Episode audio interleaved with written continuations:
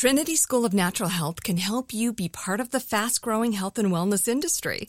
With an education that empowers communities, Trinity grads can change lives by applying natural health principles and techniques in holistic practices or stores selling nourishing health products. Offering 19 online programs that fit your busy schedule, you'll get training to help turn your passion into a career. Enroll today at trinityschool.org. That's trinityschool.org. AT&T connects an ode to podcasts. Connect the alarm. Change the podcast you stream. Connect the snooze. 10 more minutes to dream. Connect the shower. Lather up with the news. Sports talk, comedians, or movie reviews. Connect with that three hour philosophy show. Change the drive into work in traffic so slow. Connect the dishes to voices that glow. Thank you to the geniuses of spoken audio. Connect the stories.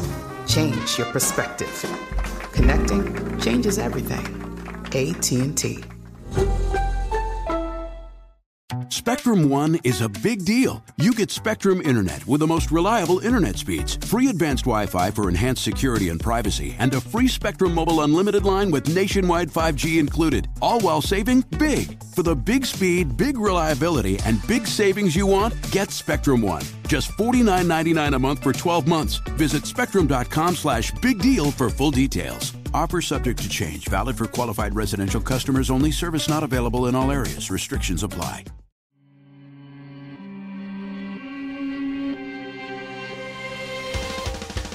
Welcome to Creature Feature, production of iHeartRadio.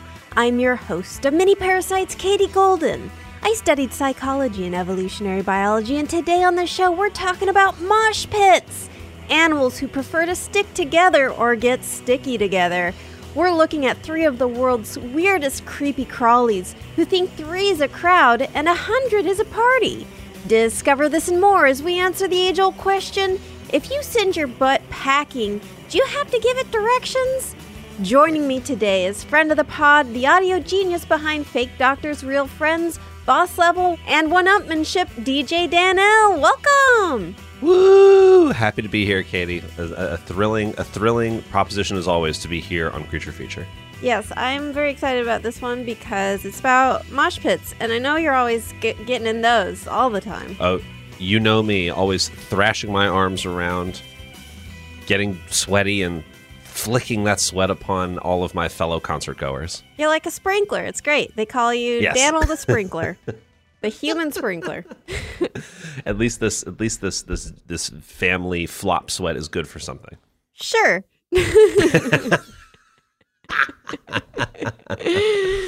So tell me about these bugs. I'm Yeah. super stoked. Yeah, so we're talking about a lot of bugs. Uh, some of them are not insects, but we'll call them all bugs. Uh, Fair. and sorry, they- that's that's misnomer for sure.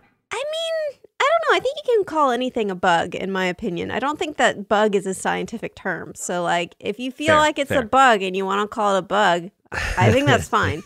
Insect is a scientific term, so you can't like go throwing Mm. that around. But bugs, you know, if something's like buggy to me, I'm like, that's a bug. Hell Uh, yeah, I feel like I'll take that. crabs have bug energy. I know that most people don't call them bugs, but they've got bug energy. Sea bugs, Yeah. sky bugs, land bugs. Yeah, We got 'em all. exactly.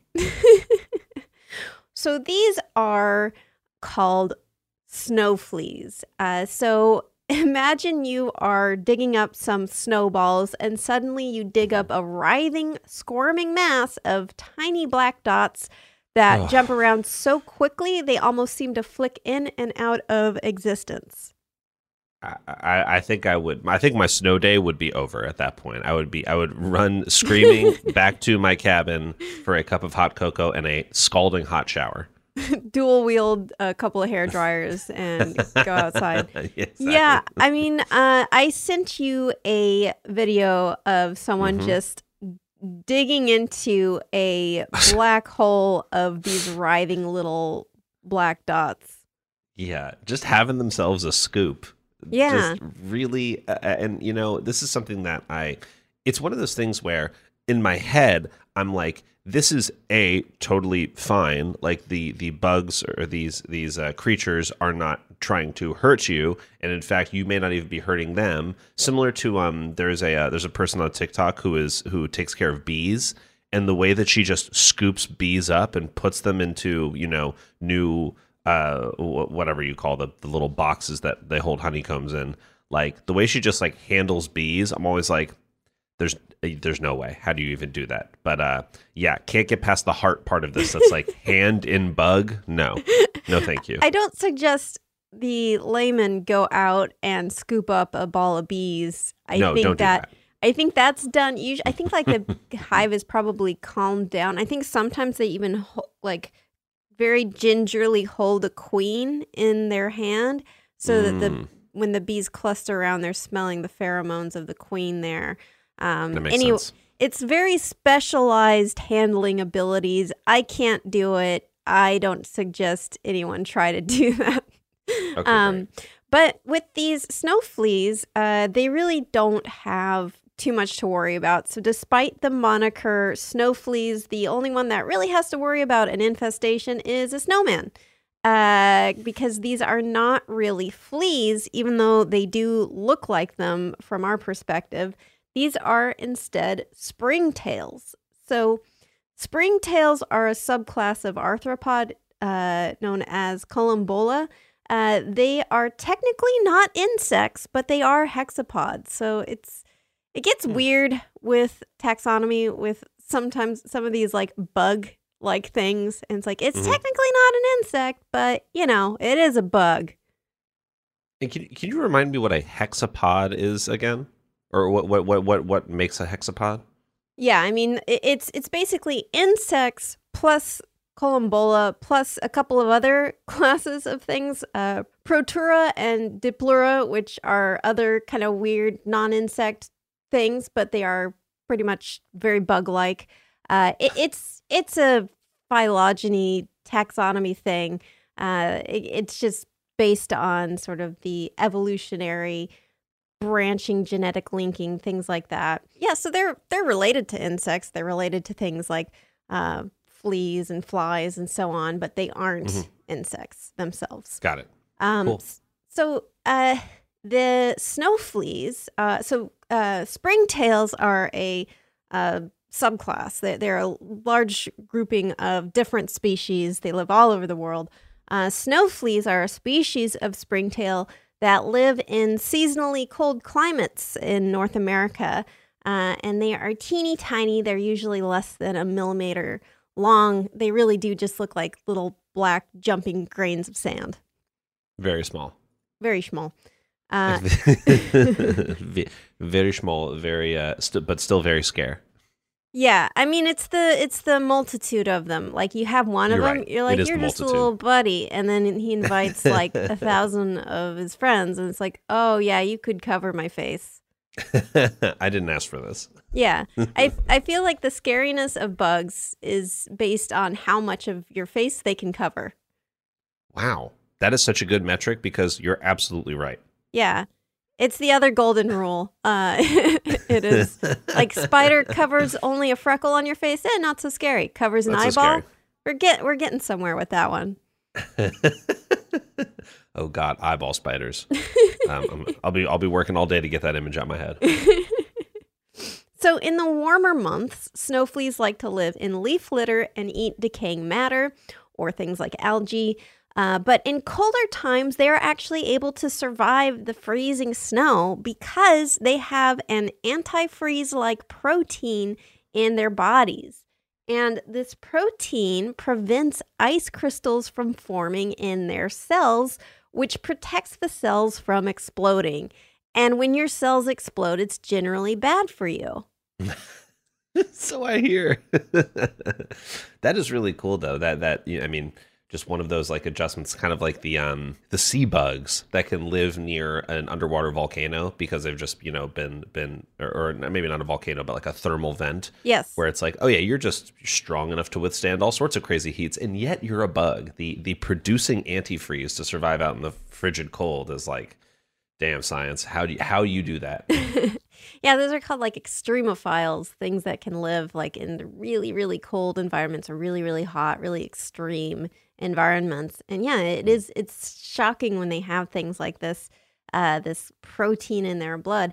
There's also the um, wood frog, which can also do something similar. It also has an antifreeze like substance in their blood that prevents uh, cells from getting icicles in them, getting these ice crystals, which is bad for the body. Actually, when you're hmm. when you're frozen, the freezing process doesn't necessarily hurt you. It's typically the thawing out that does the damage. Like when you start to thaw and you have this expansion of, you know, these ice Oh. crystals and then you get cell e- explosion. Ugh. Yeah. Yeah, so it's like so like you could potentially all these rich people cryogenically freezing themselves.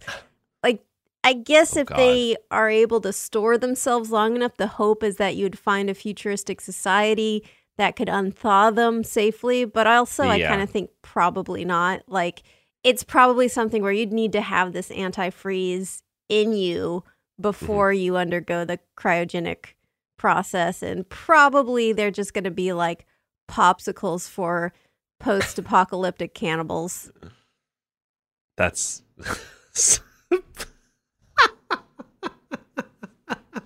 Popsicles for Cannibals. That's a great that's a great band name right there.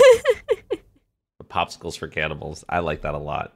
Damn, I really didn't think about that process though, that it would be the thawing that would be the the damaging process. You think of it's just like, well, I'm just unfrozen now. It's like, no, no, no, no, but where's all that water going?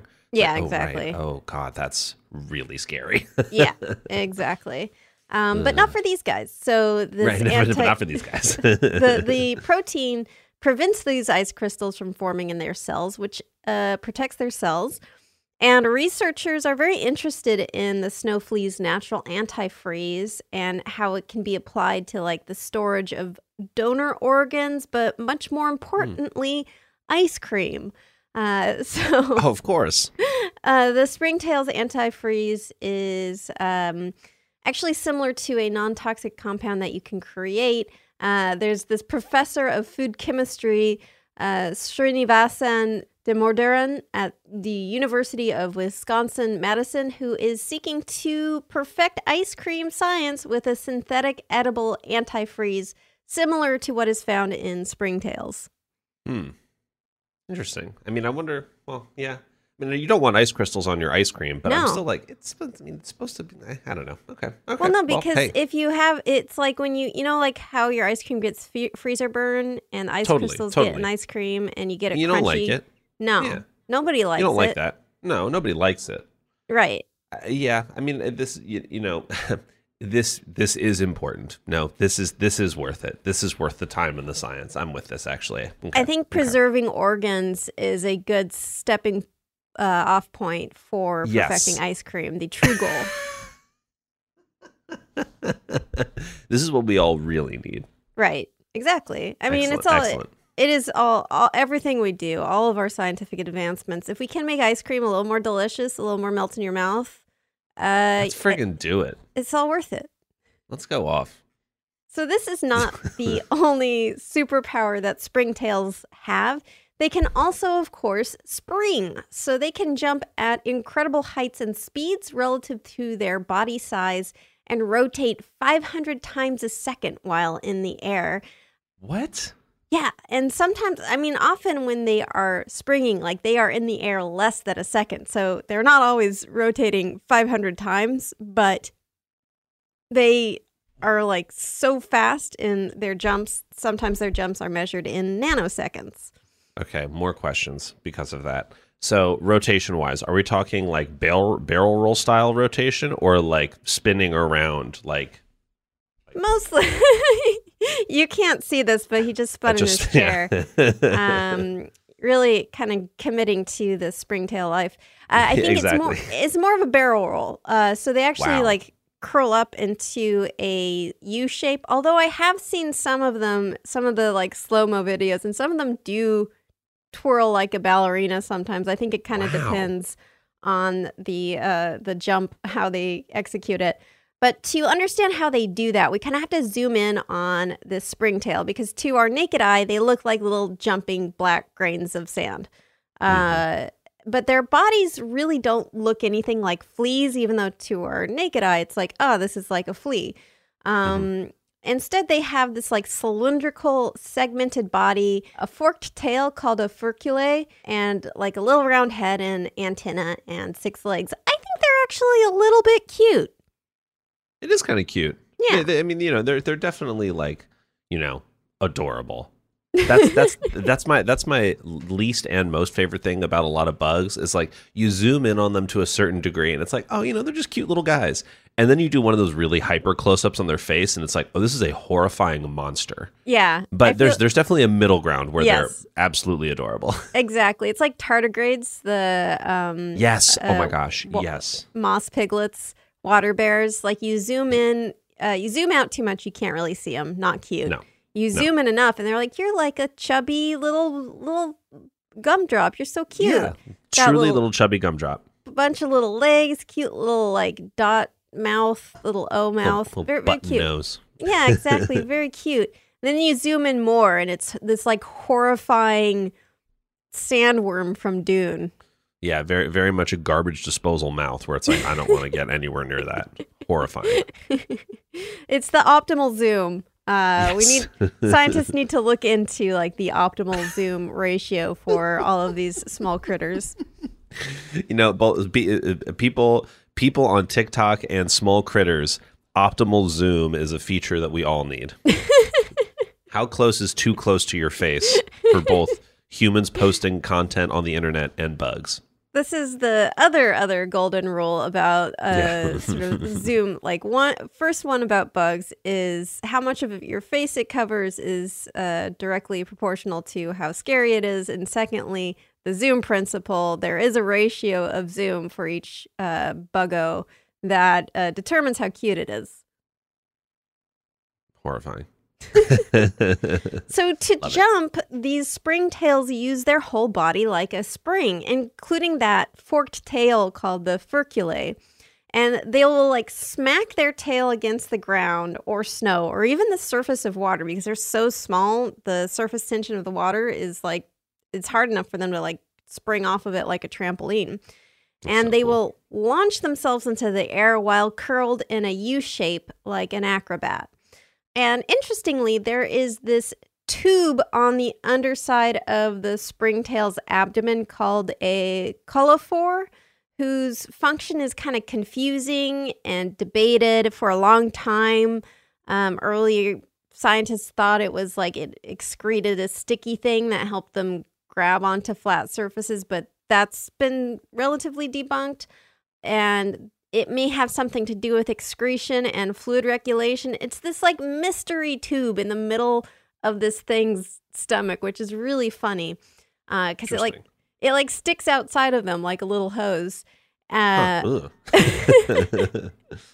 and uh, there's Sorry, I don't, mean to hose uh, hose. Wait, no, hose shame. I don't mean to hose shame. Thank you. I wasn't trying to hose shame.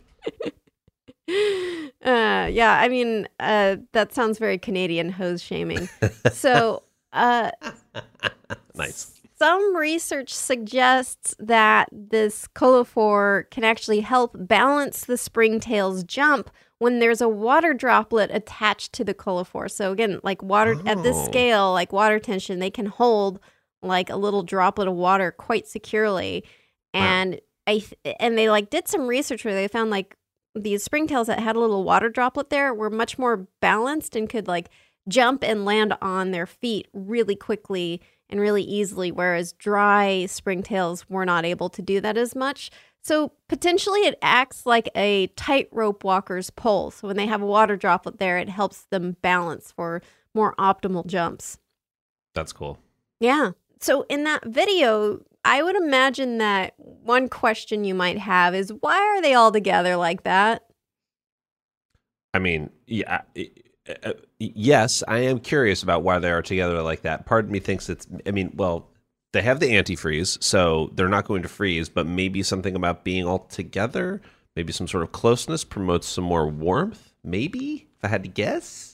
It's a very good guess. And actually, hold on to that guess for a, a surprise later in the podcast. Ooh. Um, but actually, the reason that they cluster together in like these huge piles of like moving sand is for food or sex. You know, the universal Huh. motivators. yeah. So during the winter, food is more scarce, and snow fleas will cluster in or on top of the snow where there's food available, usually some decaying plant matter or maybe even algae. Um, but they may also gather together during their reproductive cycles. So, an interesting thing about springtails and snow fleas is that they continue to molt throughout their life.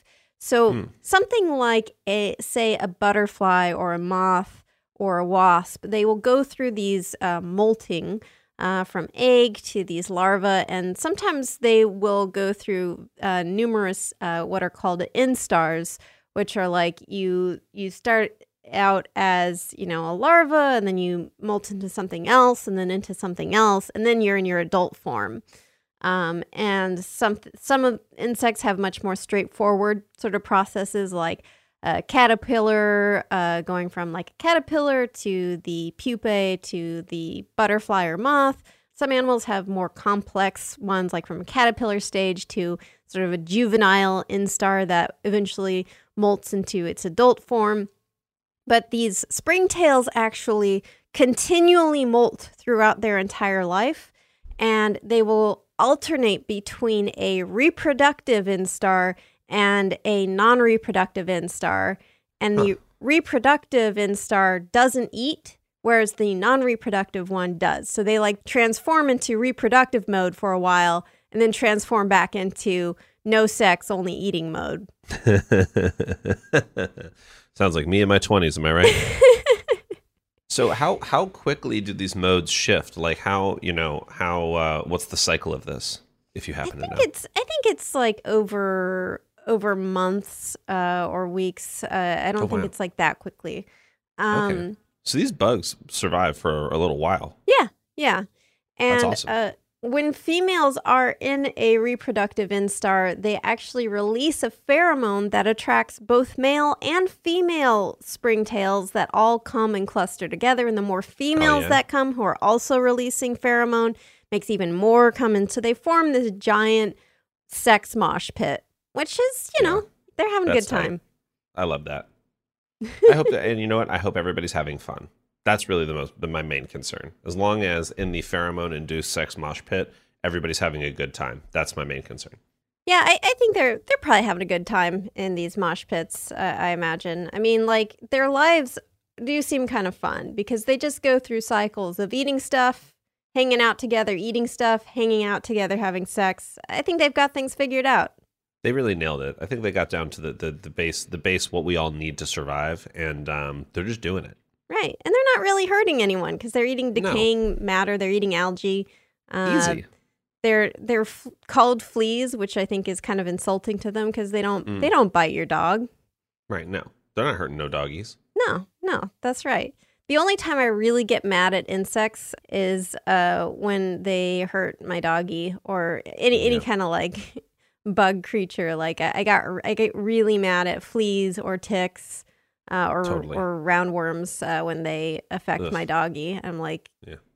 it's just a it's just an anger. Usually I don't have towards the bug and insect Mm-hmm. kingdom. It's unfair. Look, our doggies do not have opposable thumbs. They Right. can't get these little buggies off of them often. It's a pain in the butt, and Yeah. um, not fair. Not no, fair. it's not fair. Le- leave them doggies alone. Parasite. Thank you. Agreed.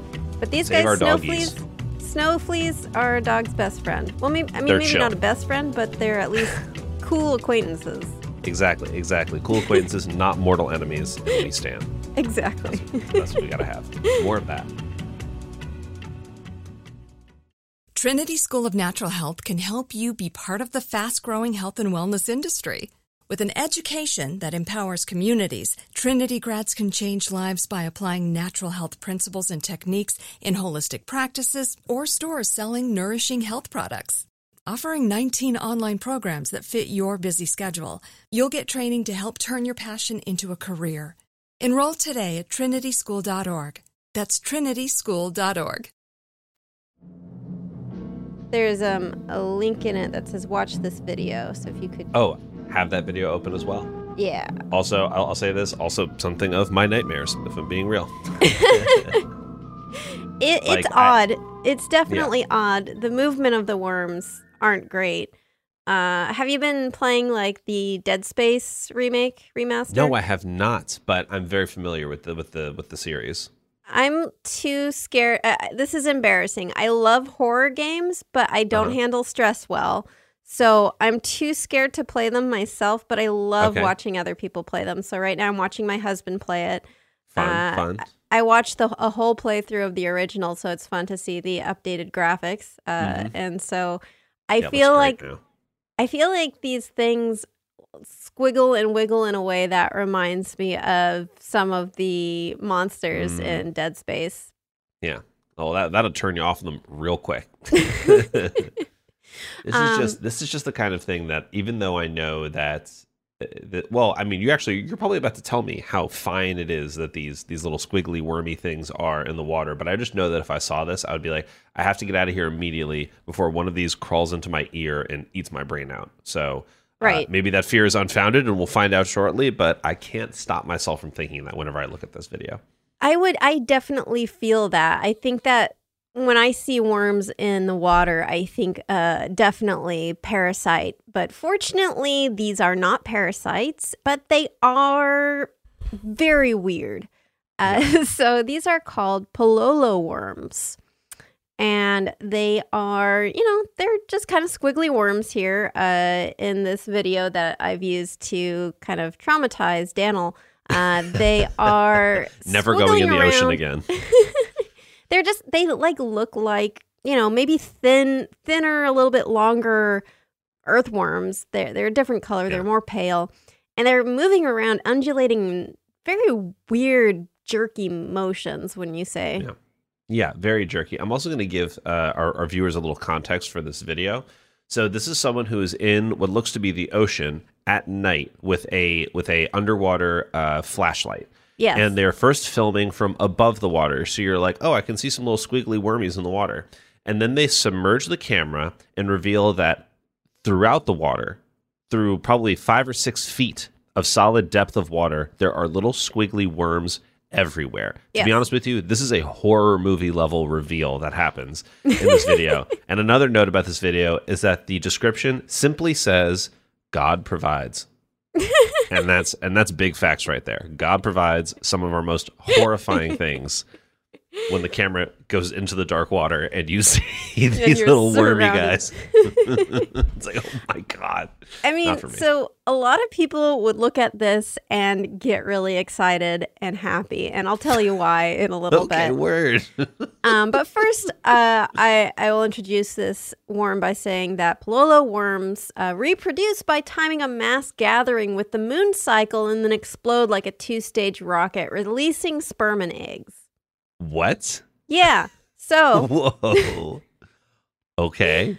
yeah, Palolo worms, um, I guess uh, the shorter version is they detach their butts to have a giant rave at the surface of the sea in a mass reproductive orgy. Wow. Yeah. Okay.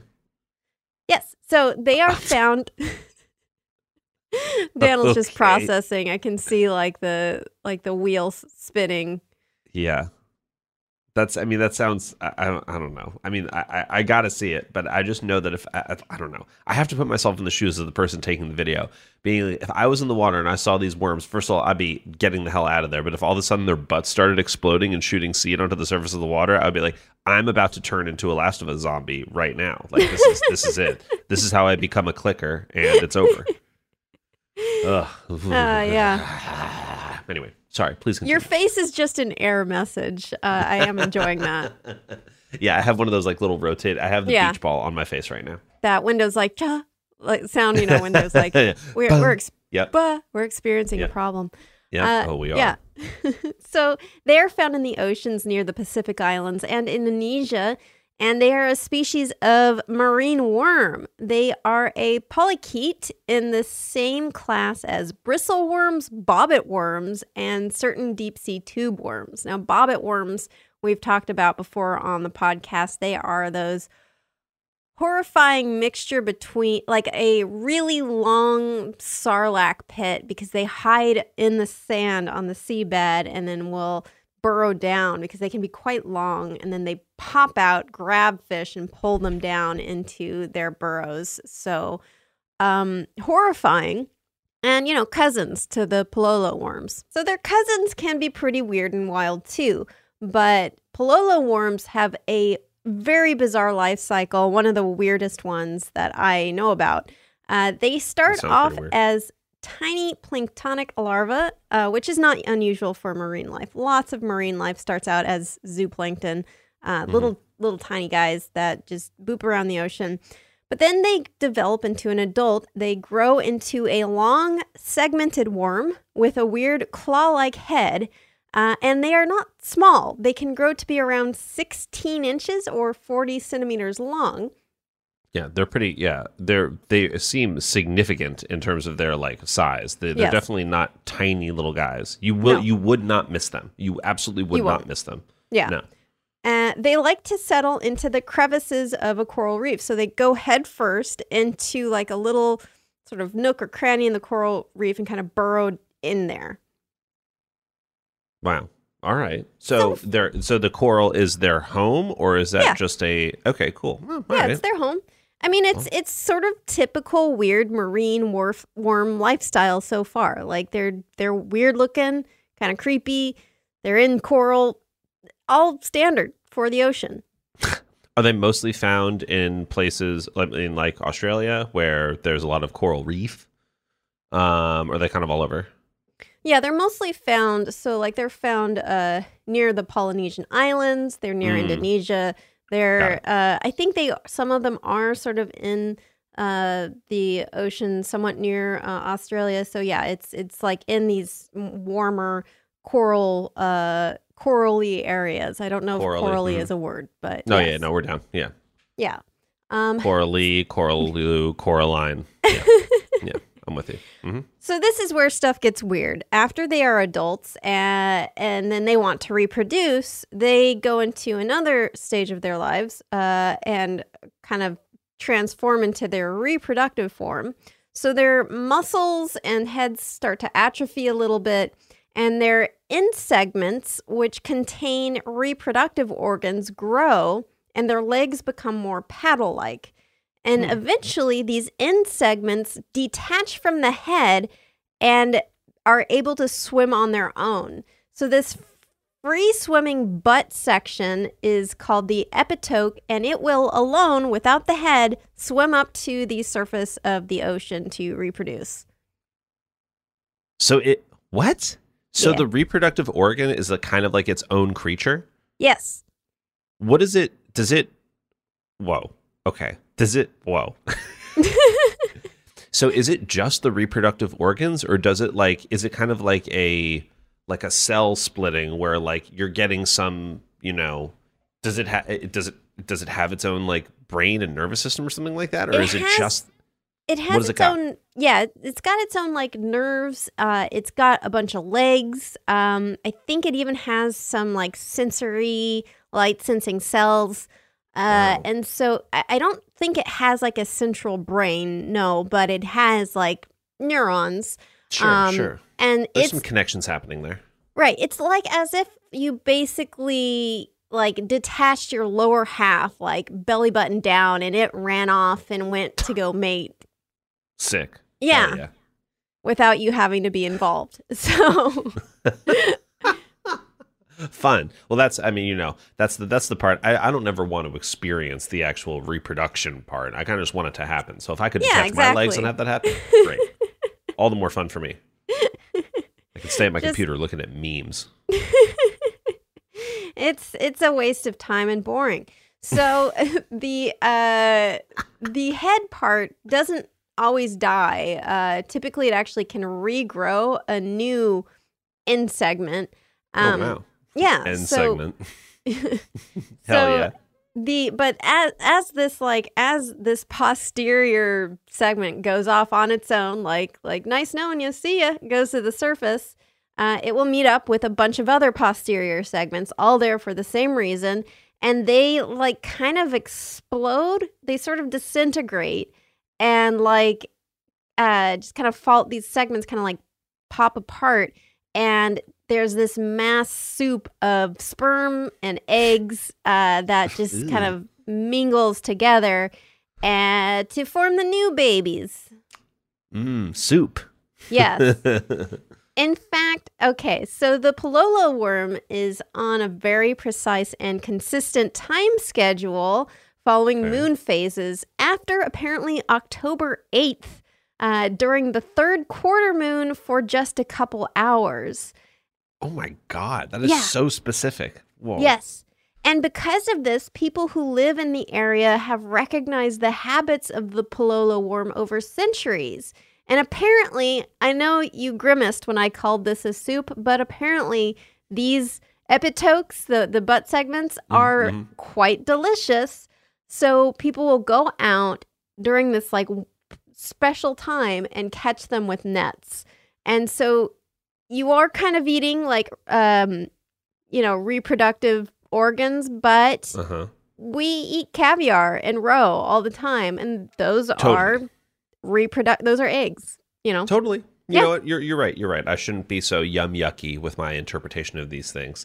Because at first, when you said they're delicious, I was expecting like, yes, delicious to fish or to, you know, other creatures of the sea that might, you know, just be just be out there snacking.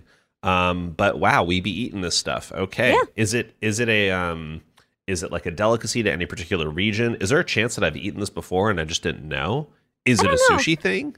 I don't know. I think it's more in the Polynesian islands area. Okay, Uh, okay. so there, yes, it is very much a delicacy. It's like it's Mm. because it only happens like you know this rare time yeah, every super year. Super rare. Uh, that it, it's like, and you know, you can collect quite a bit over this period of time.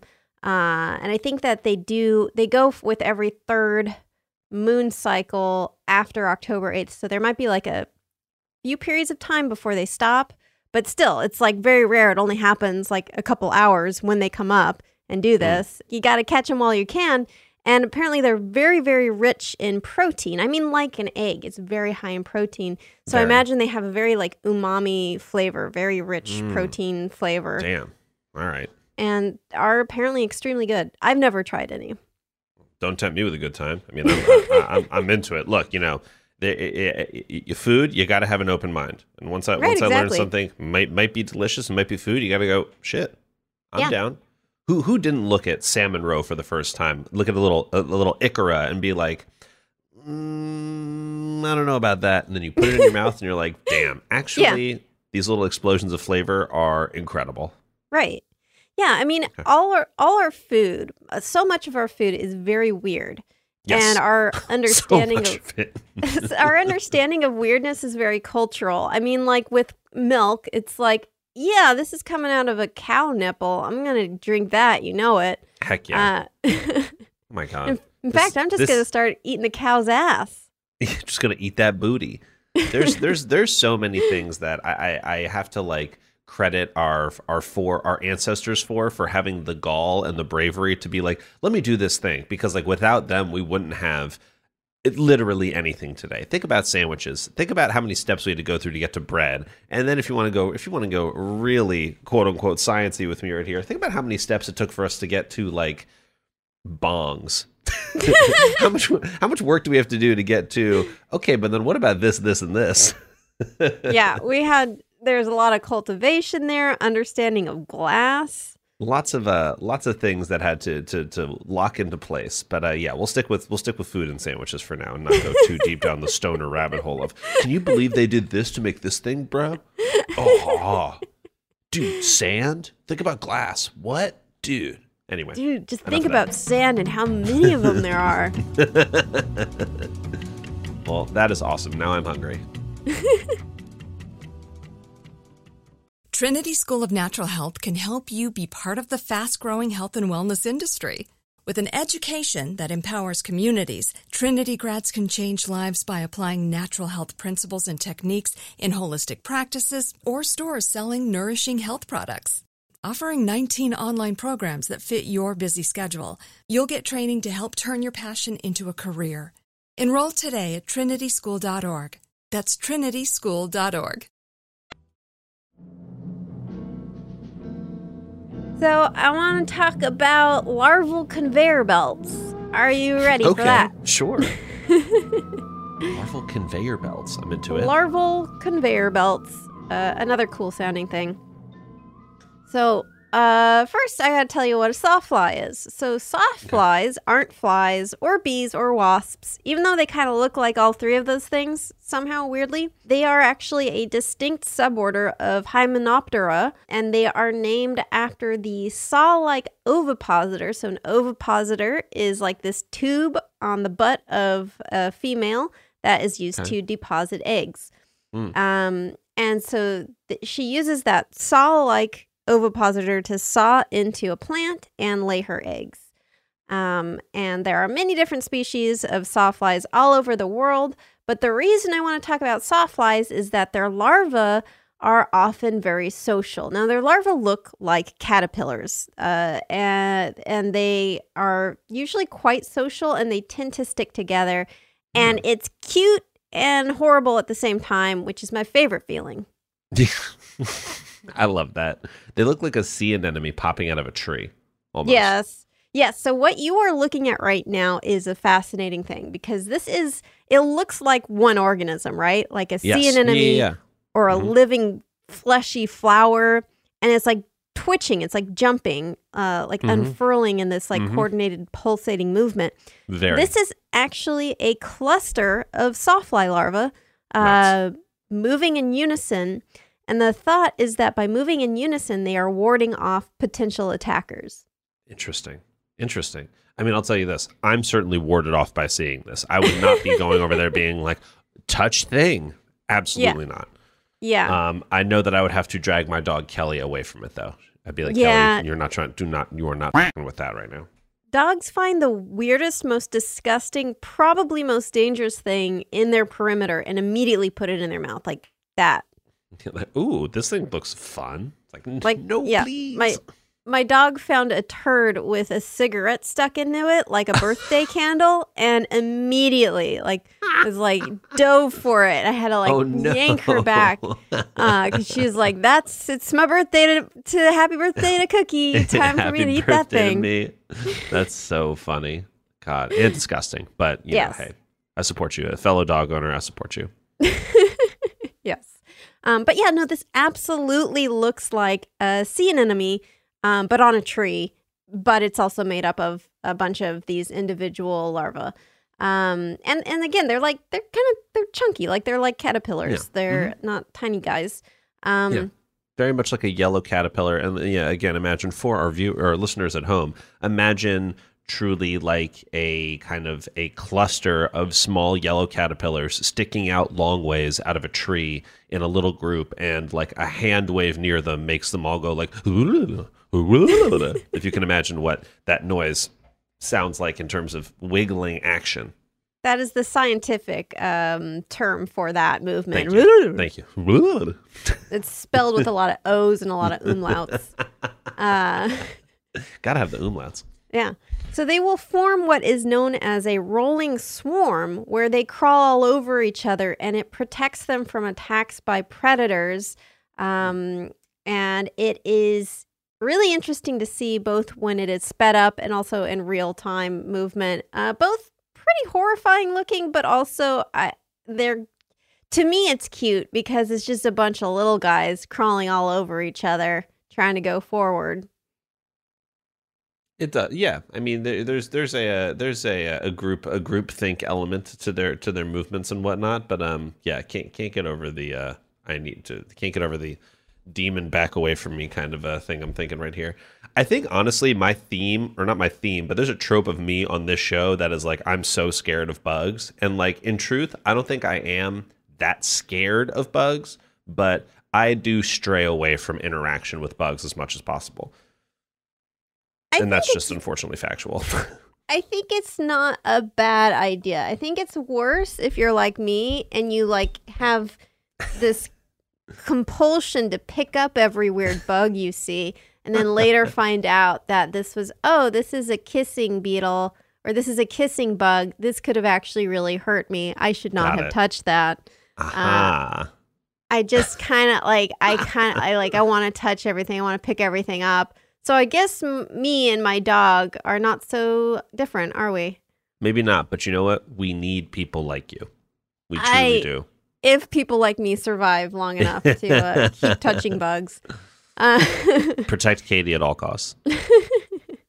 um, but yeah, by moving in unison, kind of, I'm trying to think. I feel like it reminds me a lot of uh, Miyazaki movies where he Oh, does sure. This kind of thing. I think he's done it in a few of his movies in Howl's Moving Castle and Mm-hmm. Princess Mononoke, where it's like a bunch of like little slugs kind of like coming, coalescing together and moving Oh in God. unison. Oh God, Uh, yes, It's a little stomach turning.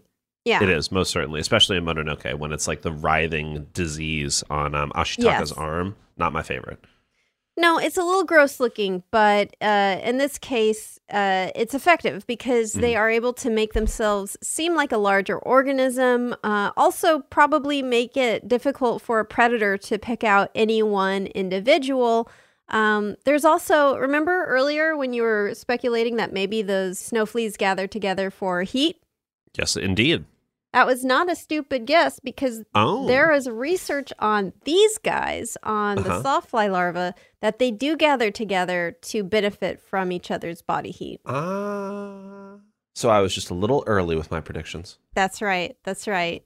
See, Accurate, but early. So Fantastic. there was some speculation. When I say some speculation, it's really just kind of one guy on YouTube, this YouTuber named Destin, uh, who That's speculation, nonetheless. That is that is speculation, nonetheless, and there's a lot of it. people are saying um, well really it's just one people on youtube and he did this experiment with like moving legos Hmm. uh, because he saw like these larvae as this sort of like living conveyor belt and he speculates that maybe they're able to move faster like that because basically they are moving on top of each other and then the bottom one's all, also moving but then they rotate and so they're kind of like it's like when you're wa- you know like at the airport when you're walking on the flat escalator i don't know what those are called people mover I Mm-hmm. People movers. Yeah, people movers. okay movers. wow we didn't think of anything more creative than that huh just No, people no. mover all right Yeah, that's just, you know.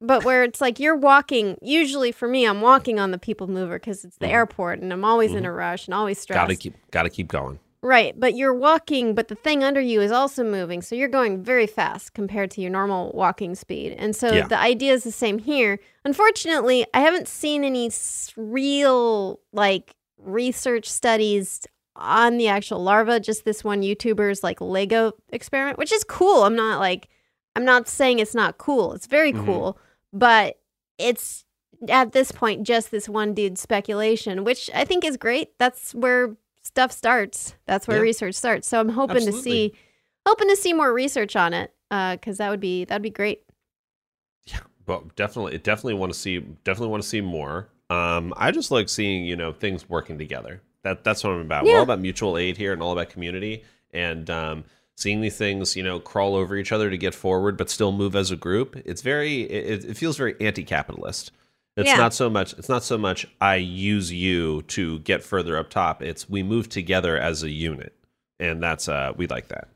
team Full support. worm makes the dream worm Wow. Nailed it. yeah technically i guess these aren't worms though so i'm Nah, sorry it's please okay. don't email me they, the, the, the, you know, some, some, some Twitter nerds might, might get in your DMs, but these ones are too busy working together to make progress for their own group. So think about that.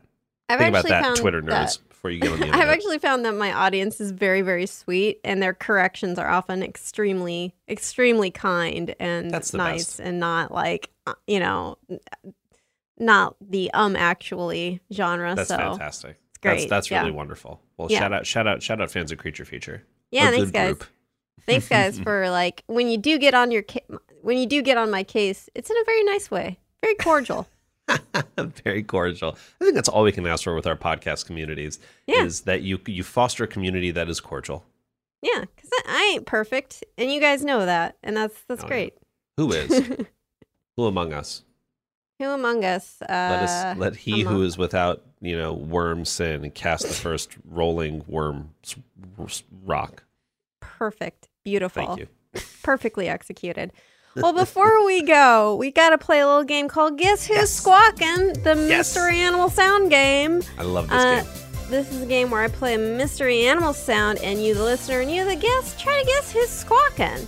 It can be any animal, uh, not just birds, not just bees, anything. Anything in the earth, or on the earth, or Okay. slightly above the earth. Or something. uh, fair. So, uh, the hint for this week's mystery animal sound is this baby sure likes to make a point.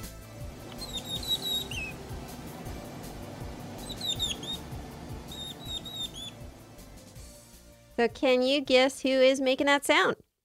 All right. So my immediate thinking was bird. Mhm. My immediate thinking is bird. Sounds like bird. Um, this baby sure likes to make a point. Yes, that is the hint. This baby sure likes to make a point. And I can't tell if so. Here's here. I'll give you all my thinking. I can't tell if the hint is in the is in the hint of like sure likes to make a point, like it is arguing, like it's a lawyer or something, Mhm. or if it's like an um actually kind of like sure likes to make a point, get its point across, or or if it's or if it's a more straightforward hint of like this baby sure likes to make a point, like something pointed is part of its physiology, like maybe it is a baby woodpecker or something. Um, I did like where you're going with like the lawyer, the animal that is a baby lawyer. Right. Ah. the boss, the boss baby of animals. Um, I think I'm gonna go. I think I'm gonna go with baby woodpecker. I'm gonna go with baby woodpecker. That is a fantastic guess. It is Thank you. wrong though. That's. Uh, this is a baby hedgehog. Uh, it's a hedgehog. it's baby hedgehog. Uh, congratulations to Joey P and Auntie B who guessed correctly that this is a baby hedgehog. So it is a baby who likes to make a point, likes to make lots of points. Lots of Uh, points. yes. So a baby hedgehog, also known as a hoglet, that's what they're called. Yeah, hoglet. Oh, little Uh, hoglet. It's very cute. They come out pink. They come out pink and like little little spiky jelly beans. oh, Um, they will squeak to communicate to their mother that they are hungry, just kind of like kittens. Um, adorable. now, ter- in terms of baby hedgehogs, a question I imagine a lot of people have about baby hedgehogs is that if they are born with spines, how do you give birth to one without getting impaled by the spines and Oh, nobody God. having a good time with that? Yeah. Um, so they are born with spines, but they are born covered in a protective skin like membrane when they are born. huh? And these spikes emerge after the membrane dries and shrinks, and the spikes start poking out from the membrane, um, kind of like that X Man from the X Men, uh, and he had spikes coming out of his face. Except Spikes that coming his what? there was an X Man that had spikes that would Ah. come out of his body. Uh, you know, I don't remember. Yeah. He was from Not Wolverine, bad of course. no, he was from one of the bad one movies. Um, Oh, okay. You know what? I think I know what you're talking about. Yeah, yeah, Spiky, yeah, yeah. Spiky Man, Spike, oh. Sp- Spikeman. Yes, Spikeman. Um, love but it's kind of like that, except it's a tiny pink baby hedgehog, and this it's sort of like they kind of are born like with extra puffy skin, and then that skin kind of dries and then shrinks down, and then the Got it. spikes like come out. Um, also, the spines, the spines of a newborn are softer than an adult's, and they will eventually be shed and replaced by harder adult spines. Got it. Okay, and and with the uh, and with the skin, like the uh, the the protective layering, does it uh, when it starts to poke through, does it eventually like fall off? Is it like molted off of them, or or is it like uh it becomes just like a part of their skin layer? I mean, I think it just kind of shrinks down to their skin layer, but like all skin, it will sort of fall off. Fall sort off of at some like, point. I mean, Mm. yeah, like our, our our skin is always, you know, sort of like this dead Oh. layer is falling Oh off yeah, all the it's time. gone. So I think all it, it might it might kind of slough off a little bit faster than other skin, though. I would imagine. Hey, listeners out there, take care of your skin. Wear sunblock. All right. Get that, get, get that SPF going. Did you know It's that like your your outermost layer of skin is like dead essentially? Yeah. Mm-hmm. Like why is skin such a good defense against pathogens? And it's Mm. like this it actually looks a lot like uh if you've seen these old stone walls that they used to make with like smaller rocks like these kind of thin and flat rocks and they used to kind of jam them together like the Romans would do this and we actually have some of these still in Italy Huh. and they just have a bunch of like sort of small thin rocks all stuck together It was like this technique that like we don't know how to do anymore really um, but like skin is kind of like that these they're these like small flat dead cells that are kind of squished together and these like Huh. you know sort of like almost like like these these uh, old walls with all these rocks kind of interwoven with each other and it forms this very like uh, tough to penetrate layer Cool. yeah Wow. Well, shout out the Italians for for figuring out how the skin can be turned into rock, or rather, how the skin is can be trans transitioned into rock. Um, that's cool. Yeah, but yeah, I, I yeah, our skin, all all the skin that we see, what we're looking at is death. It's, it's very it's very Werner Herzog. Yeah are constantly observing our own demise. exactly Exactly. The skins that you you strive to protect is simply your mortal coil exposing itself. that's something a like good that. Werner Thank you. I, and then like it's like and that is why you should buy new Pantene Skin Protect Ultra Hydraulic s- s- Salicylic Acid Yes. Moisturizing Cream. This episode of The Mandalorian is sponsored by CeraVe. Protect your skin, embrace your death. On to this week's mystery animal sound. The hint this is one unhappy noodle.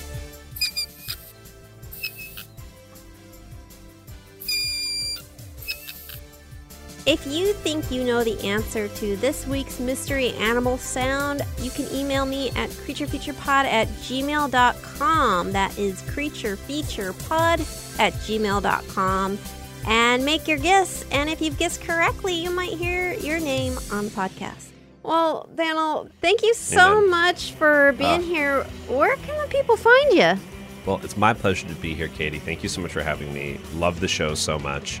Um, you can find me all over the internet at DJ underscore Danil, D A N L, on all the platforms. Um, I'm mostly on Twitter, Instagram, and Twitch. I also have a TikTok, regrettably, for all the content that I force myself to post to try and stay relevant in this ever more cringe universe of posting. Um, but yeah, I'm on Twitch three times a week, Wednesdays, Fridays, and Sundays. We uh, play a lot of games, tell a lot of stories, and you know, it's just it's just a fun Twitch community. I also have a lot of channel point rewards that you can use to make fun of me or surprise me with jump scares and whatnot, which is truly the most fun part of the stream. Is how you can interact with it and make me miserable. So come on by; it's a lot of fun. Go harass Daniel. Go harass Um, Daniel. That's the whole point. Yeah. and you, mentioned you like the show, but I, I should also mention you helped me start it early on. So Oh, you deserve pleasure. credit for that. Yeah, Ah, stop. absolutely. It's all it's all you. eh, I mean, it's me and other people. Fair. Uh, okay, fair. It's always it's always a team, but but it has to it has to, someone needs to be the captain to right the ship, and that's all you. Right. We form a rolling swarm And We form a po- rolling swarm. Yeah. and kind of writhe around and then make podcasts, and that's the way of the world. Amen. Well, thank you guys so much for listening. Uh, if you're enjoying the show and you leave me a rating or review, uh, I will read it. I will uh, add it to this uh, wall in my house where I post up all my reviews. And my husband is getting very nervous about it, getting quite alarmed. Uh, he shouldn't worry because I do it out of love and obsession. Uh, and thanks to the Space Cossacks for their super awesome song. Exolumina. For more podcasts like the one you just heard, visit the iHeartRadio app, Apple Podcasts, or hey, guess what? Wherever you listen to your favorite shows. See you next Wednesday.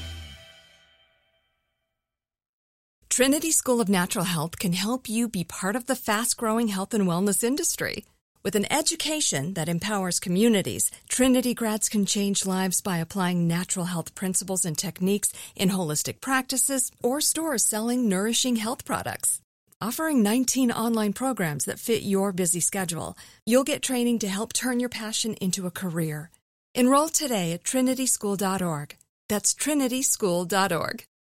With the new Dexcom G7, you can achieve better diabetes results without painful finger sticks. It sends your glucose numbers to your compatible phone or watch, so you can always see where you are and where you're heading. See how food and exercise affects your glucose, making it easier to spend more time in range and lower your A1C. Take control of your diabetes with the number one recommended CGM brand. It's easy to get started today at Dexcom.com. That's Dexcom.com. Dexcom data on file 2023. If your glucose alerts and readings from the G7 do not match symptoms or expectations, use a blood glucose meter to make diabetes treatment decisions. For a list of compatible devices, visit dexcom.com slash compatibility. This is Malcolm Gladwell from Revisionist History. eBay Motors is here for the ride. With some elbow grease, fresh installs, and a whole lot of love, you transformed 100,000 miles and a body full of rust into a drive that's all your own. Brake kits, LED headlights, whatever you need, eBay Motors has it. And with eBay Guaranteed Fit, it's guaranteed to fit your ride the first time, every time, or your money back. Plus, at these prices, you're burning rubber, not cash. Keep your ride or die alive at ebaymotors.com. Eligible items only, exclusions apply.